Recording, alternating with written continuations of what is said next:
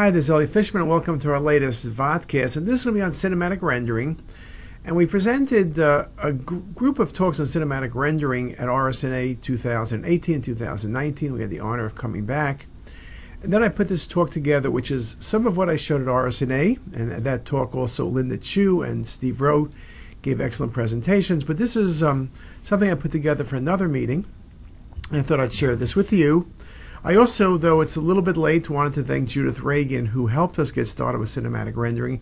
And I knew Judith for a very long time, more than 20 years, when she worked at Siemens, and she retired at the end of December. And at RSNA, we did acknowledge her, but I want to acknowledge her again, and we really do appreciate all the work she did getting us started and keeping us going. And also, I knew Judith for a long time, and it's not like she's uh, disappearing, but she's retiring, and hopefully we'll keep in touch but uh, she was a, a, true colleague. And it's also a good example of when you're working with companies, how it's basically a two way street if you're doing research. And that kind of fits right in because I think when we started working with Judith, we thought it was 3D imaging. And for us, 3D imaging, for me, is a 35 year evolution. And the things that have evolved are hardware, software, user interfaces and design, CD, CT scan data, we had 10 millimeter thick sections, then 5, and then 4. Now we have sub millimeter scans. We're basically doing bone because we couldn't scan fast enough, and we did 4 millimeters by 3. So you did skull or pelvis.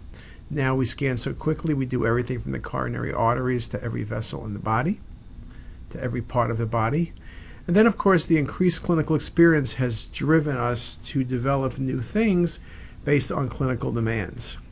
If you look back, I, as I mentioned, I gave this at RSNA. RSNA in 1985 was game changing. This is the picture of the Pixar first set of body images. It was presented at RSNA in the Philips booth, and this was Ed Catmull. It's a reminder that Pixar could have been a very different company.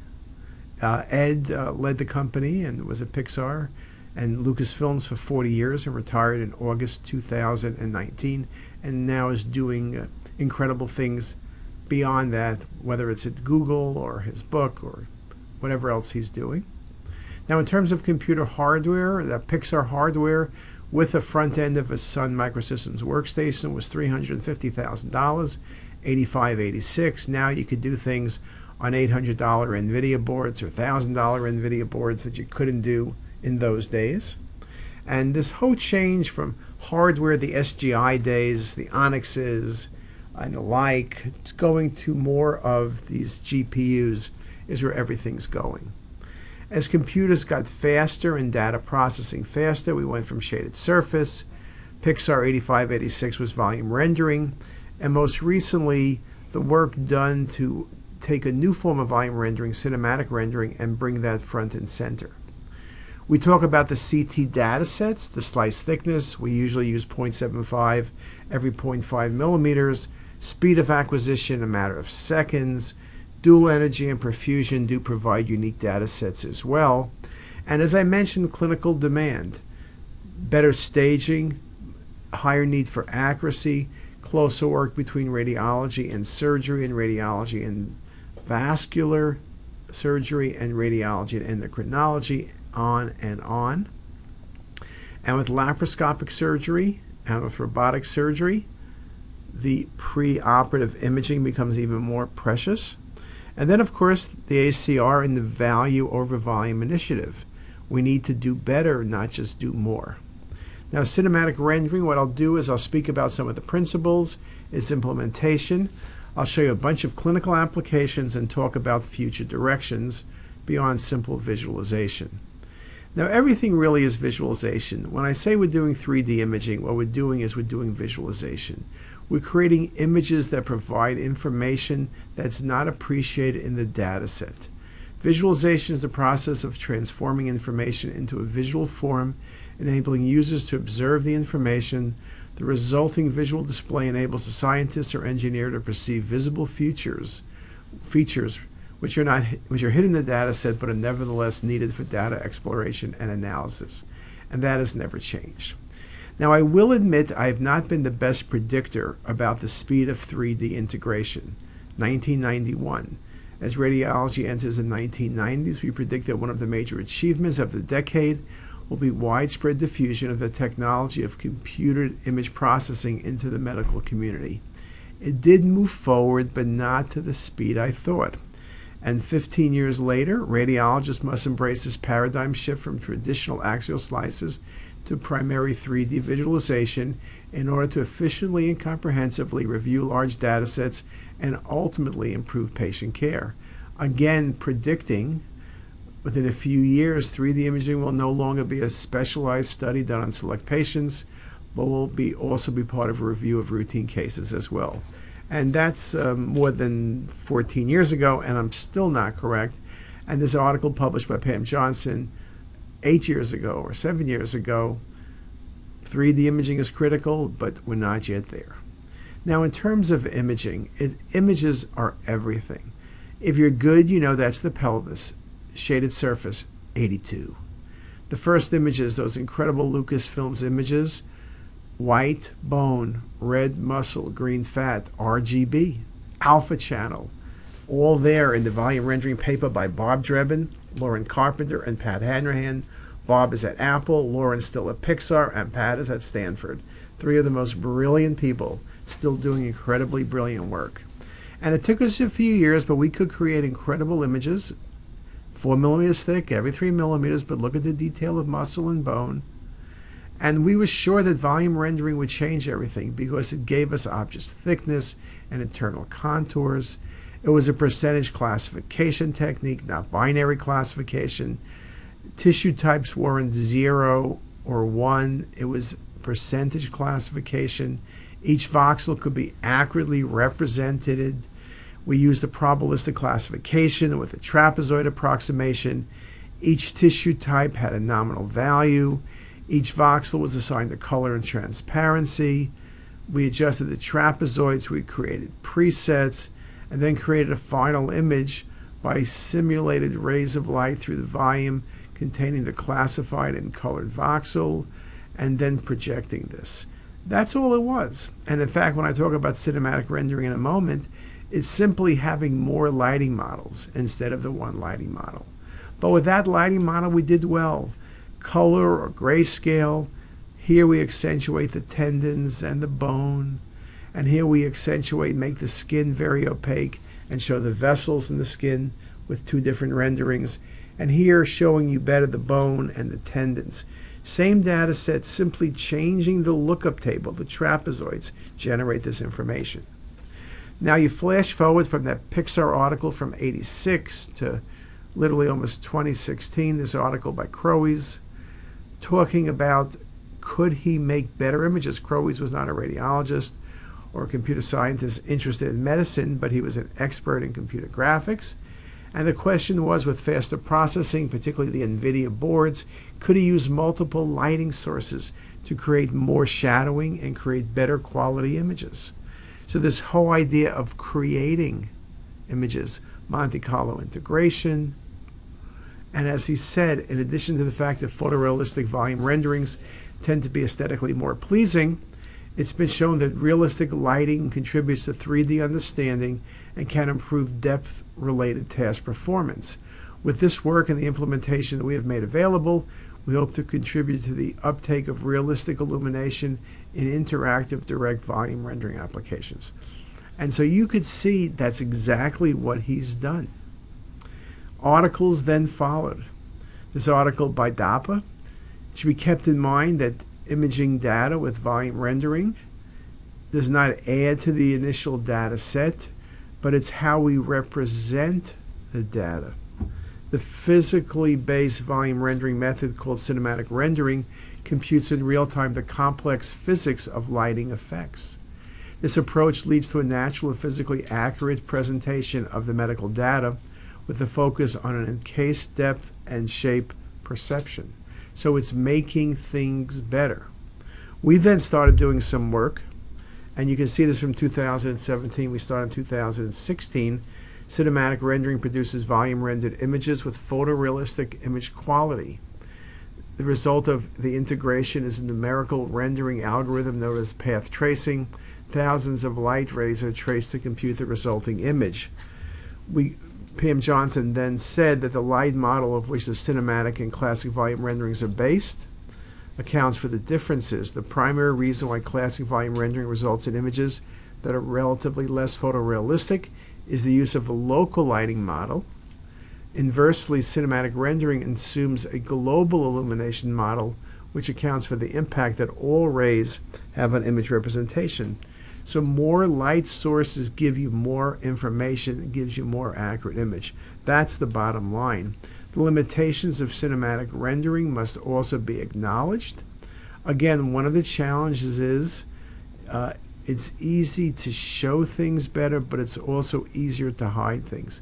One of the things with processes like cinematic rendering is kind of like the news. You want to make sure you don't have any fake news. You don't want to create something that's not there. Our job is simply to show the information that's there and show it accurately. The last thing you'd want to do is create information that's not there. So, how do we do that? How do we create images? So, we need to do things in a way that I could not do one case, but I could do lots and lots of cases on a daily basis. So, we create trapezoids to optimize the visualization. We learned this from classic volume rendering that if we can create trapezoids that get you 90% of the way there. So you press a button and you're almost there, and maybe you do a few little adjustments. That's incredibly efficient. So we create presets to speed up, also as a way of taking people who are less experienced and get them working.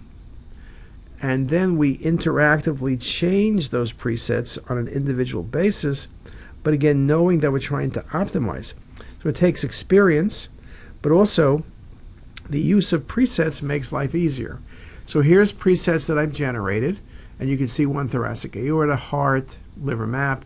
So you can see them, and I could choose them on any case. I could then adjust them. You can see, again, we create trapezoids, but I don't start from scratch on every case.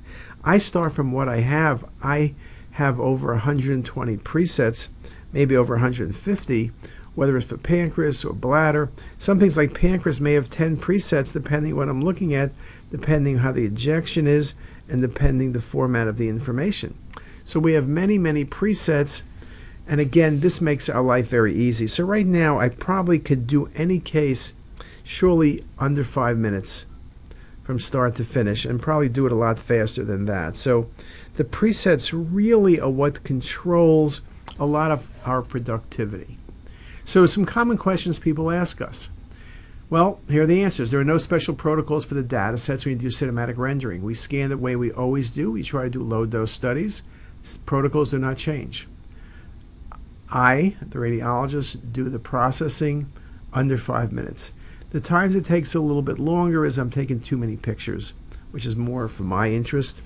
But five minutes or get the next pizza free. So, what are the proven clinical applications?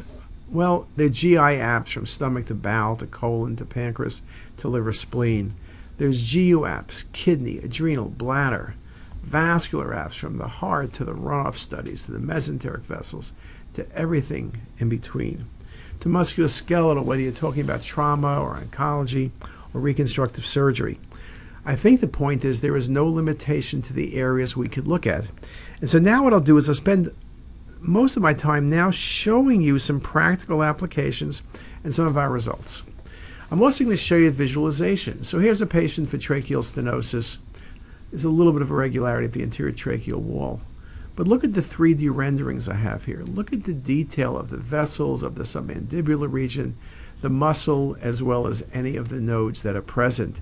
I can change, here's the same view, I'm just changing the lighting model to show things with different shadowing. Image on your left shows the submental region a whole lot better. Or here, again, targeting down, looking at the submandibular region, looking at the vessels, looking at the muscle, and then doing this in an interactive format. So you'll see here that we're able to simply uh, look at the images, not just as static images, but as motion. So I could look at the images, rotate, film it, save it and send it to the referring physician. I could change any of the parameters as I'm doing the rendering, and I'm doing this in real time. So, in a sense, what you're doing is creating the ability to look at things in real time and optimizing the visualization. And that becomes indeed very, very critical in practice. And so in this case, there's a large mass, the left neck. Those are large nodes by the jugular vein and carotid artery in a patient with T cell lymphoma. You can see here is the coronal. You can see the mass extends down to the supraclavicular zone. Well, here it is. Left is some swollen neck in a classic volume rendering. Image on your right is volume rendering with cinematic. You see the induration of the nodes in the left supraclavicular zone. You see the increased vascularity. You see it as I give you additional images from AP and lateral projections. And here's a view from directly above. So you can get a feel of how detailed the vessels indeed are. You can see here I can create a series of images. Again, look at some of the parotid gland. Again, accentuating vessels, accentuating the muscle mass. And you can do it anterior or posterior, any projection, any visualization. We then look at other areas. So let's look at some areas. We did some work on the heart. Cinematic rendering is a promising method to enhance volume, uh, volumetric data display. We talk about some of its advantages compared to classic techniques. We talk about the ability to look at complex relationships. So, in this article, we've published stuff on looking at aortic aneurysms and traumatic aneurysms and ductus aneurysms. This was the 2017 AuntMinnie case of the year. Patient had chest pain. You see that we're doing a gated study. You can see as we go, th- go through the ribs, you can see beautifully the arch and branch vessels off the arch. But you see a cluster of vessels on the pulmonary artery.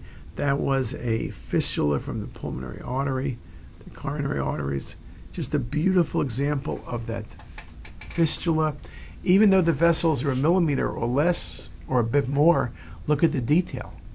Or here on a sagittal view, look at the left atrial appendage. So the ability to visualize the appendage.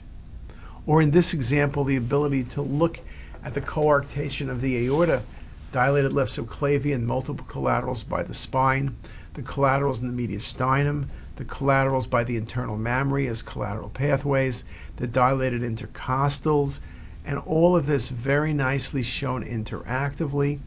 Beautiful example here of the anterior chest wall, skin and muscle taken away where you can see the collaterals. And here you can see collaterals through the inferior epigastric. So the whole collateral pathway is very nicely shown in 3D mapping with cinematic rendering or this case where there's an ulcer in the descending thoracic aorta that's penetrating. You can see the intramural hematoma nicely shown, particularly on the cinematic imaging. You can see as we change the rendering, the uh, ulcer and then where the uh, intramural hematoma is. And then again, changing the lookup tables to accentuate the information. One of the things with cinematic rendering is we have a lot of flexibility and a lot of capability. It's important to use it. And here's just some more views showing posteriorly that large ulceration. Now, I mentioned we did this with ductus, we did this with um, dissections, we did this with aneurysms, we've done this with uh, coarctation and the like. Uh, this comment makes the point that one of the advantages of volume rendering over MIP is the ability to convey 3D anatomic relationships. And for complex anatomic relationship, cinematic rendering adds even greater anatomic detail. Other things, here's just a simple case of a mass, left cardiac border. That's a pericardial cyst, beautifully shown in volume rendering and in cinematic rendering. The color coding of the fluid, red tends to be fluid, beautifully shown here, as well as in the uh, hilum when you look from a sagittal perspective or from above where you can see the vascular map. You can see from this case the details of how I can show you all of the vessels. Now we do have a lot of cardiac applications and what I wanted to do is maybe stop here and then pick it up uh, after, let's say, why don't we take a five minute break? Let's go get some, uh, some pretzels, peanuts, popcorn, and diet soda. See you in a few minutes. Bye. If you liked what you heard here today, please make sure to hit that subscribe button and visit our website ctisus.com for lectures, quizzes, pearls, and more. Also, be sure to check out our apps that are available for free on the Apple Store. All links are in the description box below.